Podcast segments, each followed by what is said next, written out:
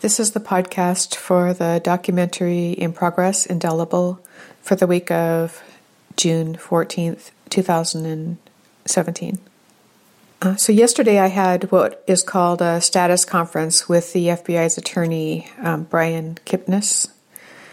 The judge had ordered it, and the goal of the status conference was for parties to let the court know how the case will proceed. Uh, my experience of the conference was very unusual, and it was so unusual that I've decided that perhaps the reason was to prompt me to respond in some way, some particular way. So, in light of this, I'm going to take a different approach and talk about something else. So you have to understand that my research and that of my father, journalist Richard Lyle, showed that there was something wrong with the Carl Harp case.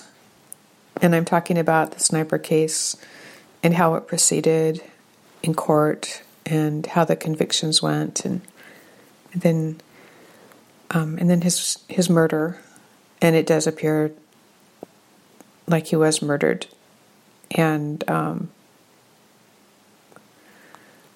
and the murder had some odd aspects to it as well. So there was just something about the harp case that wasn't right. And then came this information about his being targeted and trained as a mercenary as a kid, along with 32 other kids. He described this. And it checked out. And uh, those kids were in poverty So I can tell you, I do have a problem with this. And I think we all should. Why? Because all training for war activities, like running guns or counterinsurgency fighting, like Harp and his his little friends did, is supposed to be overseen by Congress. It's bad enough that this goes on at all, and we know it does from cases like the Iran Contra case. But what's worse is that our military is harvesting, and I'm going to say that again they're harvesting innocent kids who are vulnerable because of their poverty. And they have them undergo this training and this kind of violence and training before the age of 16 impacts brain development because brains aren't fully formed by then. So it it has it, it has an impact. It changes how a child's brain develops after that. And if that isn't bad enough, they send the kids off to run guns or fight. And then when they return, they set them up for crimes they didn't commit as the patsy. And what kinds of crimes? Crimes that seem designed to scare the American public, to rush them into a state of confusion. So they'll be willing to allow laws to be changed, which diminish their rights. So I think that the work of a Native American leader named John Trudell is applicable here. I've been drawn to his words these past weeks, and I didn't know why, but the feeling was very strong. And I've studied and listened very carefully to what he had to say. And so I want to talk a little bit about this. John died, he died in 2015, and um, he was the chairman for the AIM movement. You can look that up online if you want. So, again, his name is John Trudell. So, John brings up the concept of our being human beings.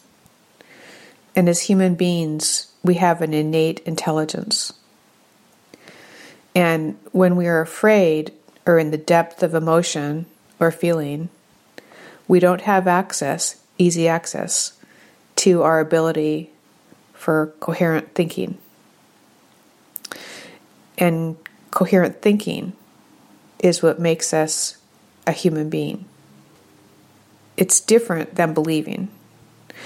Believing is keeping our thinking in a narrow set of parameters, those that define the belief. But really, we have the ability to think coherently, which gives us a lot of power, makes us feel very engaged and alive.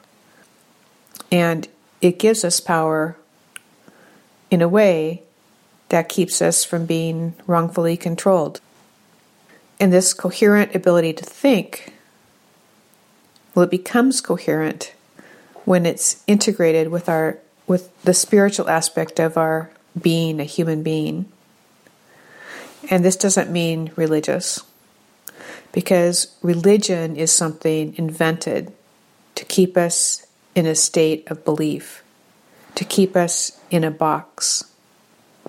But spirituality for the human being means to listen to your heart. It doesn't matter what words you use. You can use any words you want that are that feel right. But the important part is to know that you're connected to something larger than yourself and to tap into that connection. And you do this by listening to your heart, by feeling it, by putting your attention on your heart, as odd as that sounds. You put your attention on your heart and you just allow it to open. It'll start to feel warm.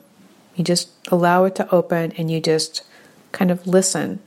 Listen while you give your attention to your heart. And then think of like loving thoughts and empathy towards others. Just just think of those things. Just whatever it is, you know, just hold in your mind a thought, a loving thought towards another person or another living creature or something in nature. But just keep your focus on your heart. And by doing this, you sort of allow this door to open that allows your thinking to be more coherent. Your thinking will become clearer and, and you'll get new information and new ideas. It'll just really start to generate coherent thinking. Trudell said that our minds are being mined, and he wrote a book of poetry with that kind of a title. But anyway, he said our minds are being mined by those in authority. He said our thinking is energy, that it's electromagnetic energy. And science has proven this to be true. So, if we think about fear, we send out energy about fear. And our world becomes about fear. What we get back, people we attract, have to do with fear if that's the energy, that's those are the thoughts that we're putting out. That's what we're talking about. Talking is energy too. So it's all everything that we do is energy. It takes energy to do something. It it takes energy to think. It takes energy to feel with our heart. So um, it's important to make sure that what we're thinking about what we're focusing on has something to do with what we want to see come into being. So, if we think about something we want to see come into being, like shelter for all human beings, or food for all, or a healthier planet, then we can use our minds to come up with solutions for these things through coherent thinking. And if we do that, others will join our thinking. It'll engage other people. And we saw this happen at Standing Rock a little bit, and quite a bit. So others will join our thinking if we're doing coherent thinking, um, connected to our heart, because others will feel it and be inspired by it. We tend to believe, and here's that word again believe, that the way things are are the way they must remain. And we trust that those who were given authority because they had enough money to live a life of privilege, that they must be accepted, that their authority must be accepted because the system must be a good system. And again, that's a belief. It's, it's not something that, that's true necessarily. We know if we think coherently that, that this idea just doesn't pan out. We see evidence of it all over the place. So instead of thinking coherently about it, we hope that things will change. But they aren't going to change unless we think differently, unless we think coherently.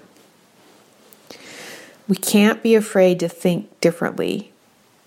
We can't give away our energy and our ability to think coherently. We need to keep our bodies healthy and well and not use them for gratification or distractions to take away dead feelings like feeling dead.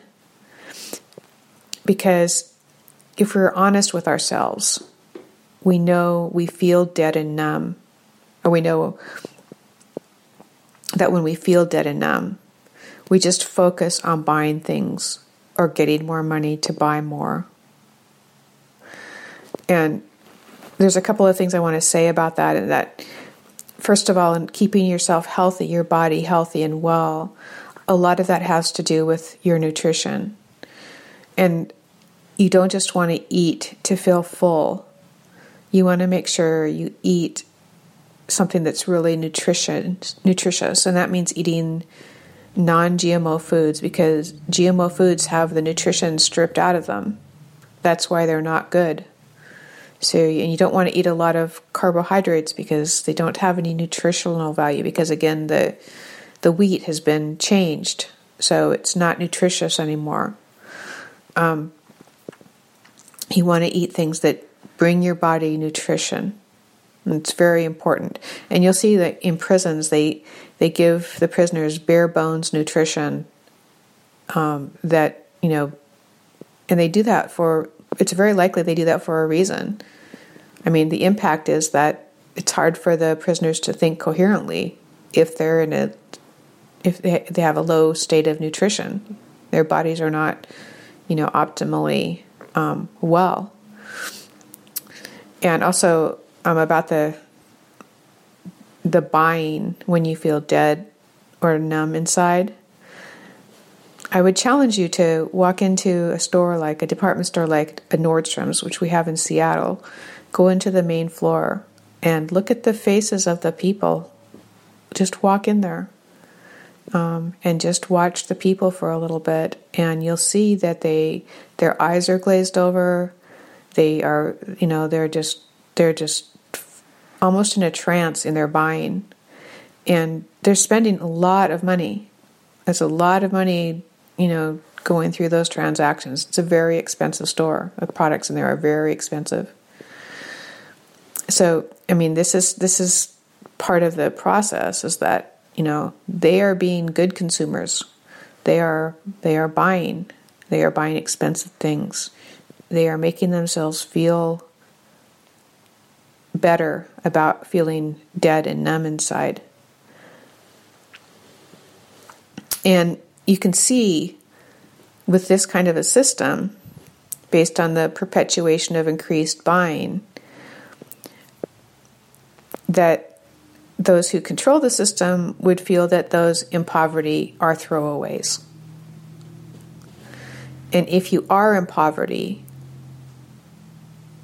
you can't buy. So you're a burden to the system. So, how do those behind the system or profiting by the system perceive those in poverty?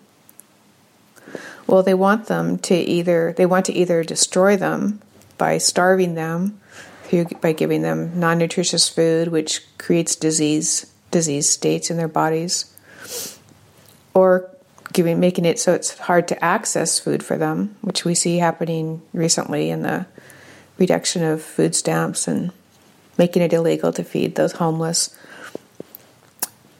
or by creating a market out of them as consumers of illegal drugs, because the drugs are brought in by, and uh, the, the money from the drugs are used to fund wars. So, you know, it's a they they they need the consumers of drugs, and who better to be the consumers than the those in poverty? Or if they can wing it, um, they hope to create a cheap labor force out of the, those in poverty by placing them into private prisons where they can work for you know a few cents a, an hour and uh, and you know create markets that you know and with a greater profit for those uh, for those who um, need who want to earn more from from those markets. Or in the case of Carl Harp and his friends in this story, they use kids in poverty as mercenaries to do dark pool fighting. And then they use them again wrongly as the face for crimes they didn't commit. And very likely, the crimes in those situations were designed by our own military or law enforcement. They're public crimes used to generate fear, like the sniper crimes on American soil, the public crimes, like the Boston Marathon bombing. If you look at that, there's a history of mercenary activity, the Orlando sh- uh, sniper shooting in the nightclub. The person had a relationship to uh, a mercenary firm. The DC sniper crime, the person had a background as special ops um, and mercenary training. So if you look at almost all of those, you'll find a similar pattern. And, um, and, and most of those most of those people were all um, all came from poverty.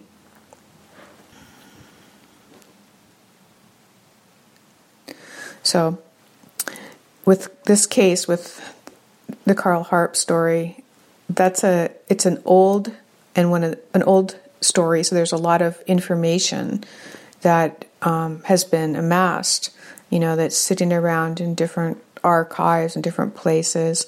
Um, a lot of the people have died, so it's accessible, um, but it can create a story or put together a landscape of facts that describe how these kinds of situations work, how these kinds of how this kind of control works. It's the same fact pattern as we see in current events. So it's um, it's important to keep that information from coming out. And um, why is it important? Because it wouldn't be effective then to generate those kinds of large scale violent um, incidents that cause a lot of fear in the American public, people would be upset and they would look at them differently. And maybe they would even stop them from happening. Maybe they would protect their children from being um, harmed, like Carl Harp and his friends were harmed. And that's still going on, very likely still going on today. So I learned yesterday that the resistance or the concern about this project by law enforcement that it doesn't the concern isn't really over Carl Harp being murdered and the authorities maybe be involved in this murder. Um, they want that to sort of be the focus. They want they want it to look they want they want there to be or they, they it's useful if they can you know put all the focus towards that onto that that here's this crazy woman who's thinks she knows better than the police about a crime this crime that was committed so long ago i mean they want to that's the line that they want to create they don't want to have any focus beyond the mercenary activity um, they want to reframe that. They are just keep it. They don't want to reframe it.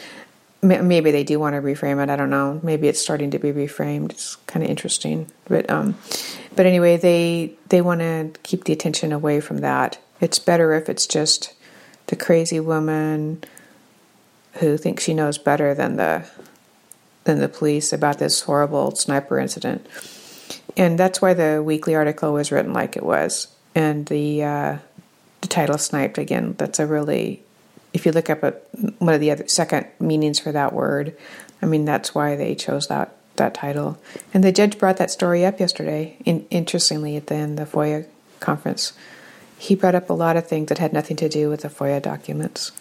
So um, it was, and again, I'm not going to go into the details of that, but I can tell you one thing that that was a very dark experience. There's a lot of darkness there and um, it's very sad. And uh, and it was um, it was disconcerting and stunning on a, diff- a lot of different levels. So anyway, Trudell also talked about exercising non cooperation instead of civil disobedience.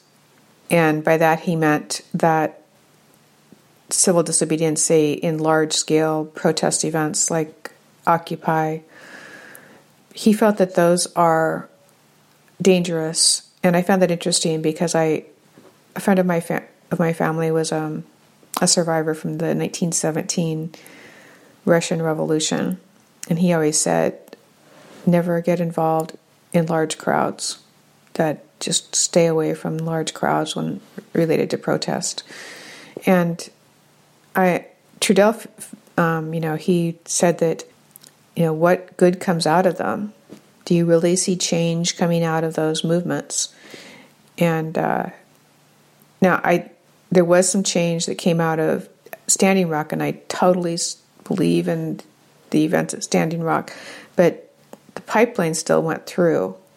So the change that came out of it wasn't regarding the pipeline; it was it was a different kind of change, and that's because the dynamic there and how that evolved and how it changed people's minds about about their thinking and about their hearts and about their spirituality. So that that created a huge change. It was a unity that was created. That's very important. But what Trudell was saying is that the people who are that situations like he thinks like the Occupy movement could have even been set up because he thought that it what he thinks that what happens is that people when they come to those events that they are then um, targeted you know so that they they can be assessed. Who are the leaders? Um, what are their names? Where are they from? What are they doing? Who do they know? And that this creates a map in a sense um, that can can be used later to control dissent. And you do see that happening even from Standing Rock. You see um, with the news that came out about Tiger Swan. I mean, you definitely see that this has been happening. The leaders have been focused on or attacked, or you know, there's a lot of questions that have come up. There's you know, people have been pitted against each other. So I think that he's right about that. But what he suggests is that um, instead, what's maybe more useful is if we exercise what he calls non cooperation. And by non cooperation, he means doing things like he suggested grouping together a, a, large number of people and then don't buy anything for one or two days, like nothing, buy nothing for one or two days.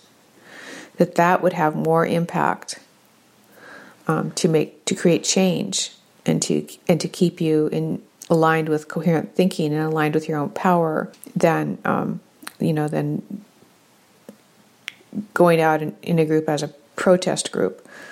So um, I think that that's I think that that's probably correct, and there's probably a lot of non-cooperation actions that could be created. The divesting from the banks it's a non-cooperation action, so there can be others like that, and I'll talk about some of those things later on in another podcast. Talk about that idea a little more. So I'm going to keep this one. Make sure it's not too long. So, okay. That's all I have for today. Thanks a lot for listening. Okay, bye.